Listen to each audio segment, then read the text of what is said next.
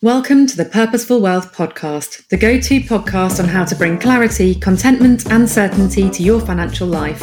Brought to you by Jonathan Gibson, founder of Wells Gibson and author of the Purposeful Wealth book. Pick up your copy of Purposeful Wealth on Amazon and please enjoy this show.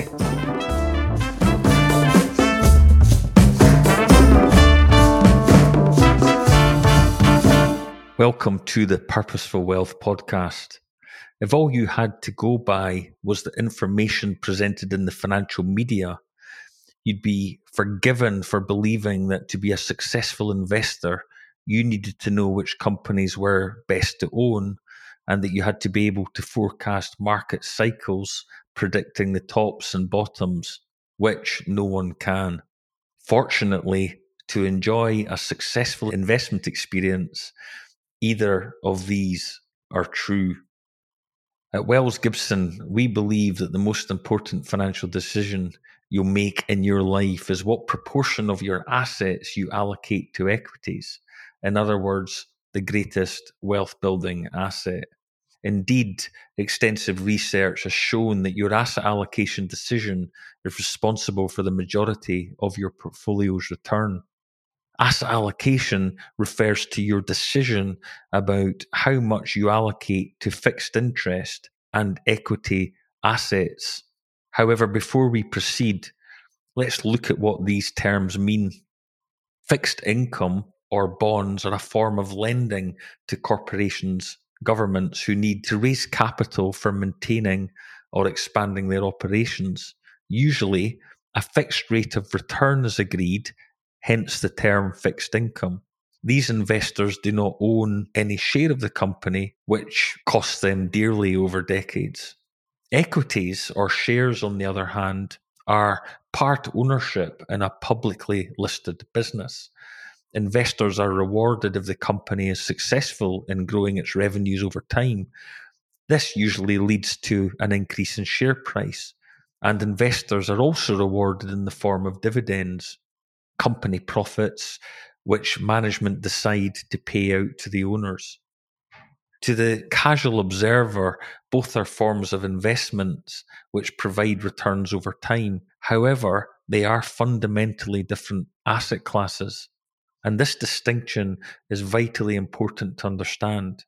Investing in equities makes you an owner of a business. Investing in a diversified portfolio of equities makes you an owner of the great companies of the world, the companies which we use each day and every day. Investing in bonds or any fixed interest instrument makes you a lender to these same businesses. You have no claim to their future profits. If you were an owner of a successful business, would you prefer to raise money by borrowing at a fixed cost or would you give up a part of your business to access the cash? The answer may not be clear. If prospects were good, you would borrow the money, all else being equal. Similarly, as an investor, would you prefer to own a share of a successful business or would you prefer to lend money to them? The answer may again be self evident.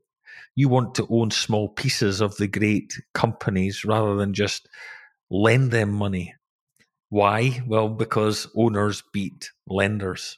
As investors battling the financial dragon called inflation, the only returns we are interested in are real returns.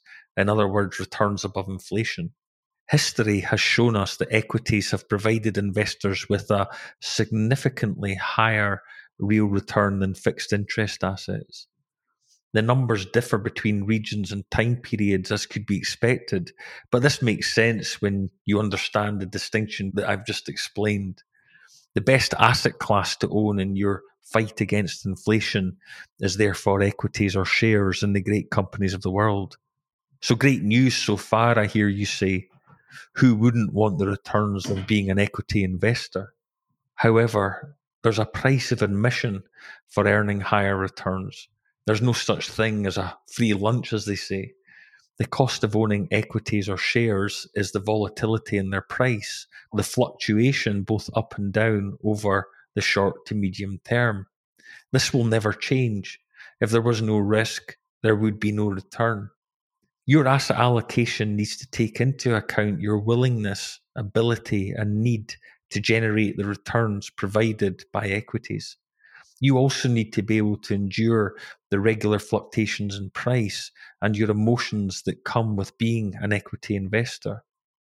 Helping you to navigate this decision is our reason for being financial planners. I'll end with a Warren Buffett quote from the recently published Berkshire Hathaway shareholder letter.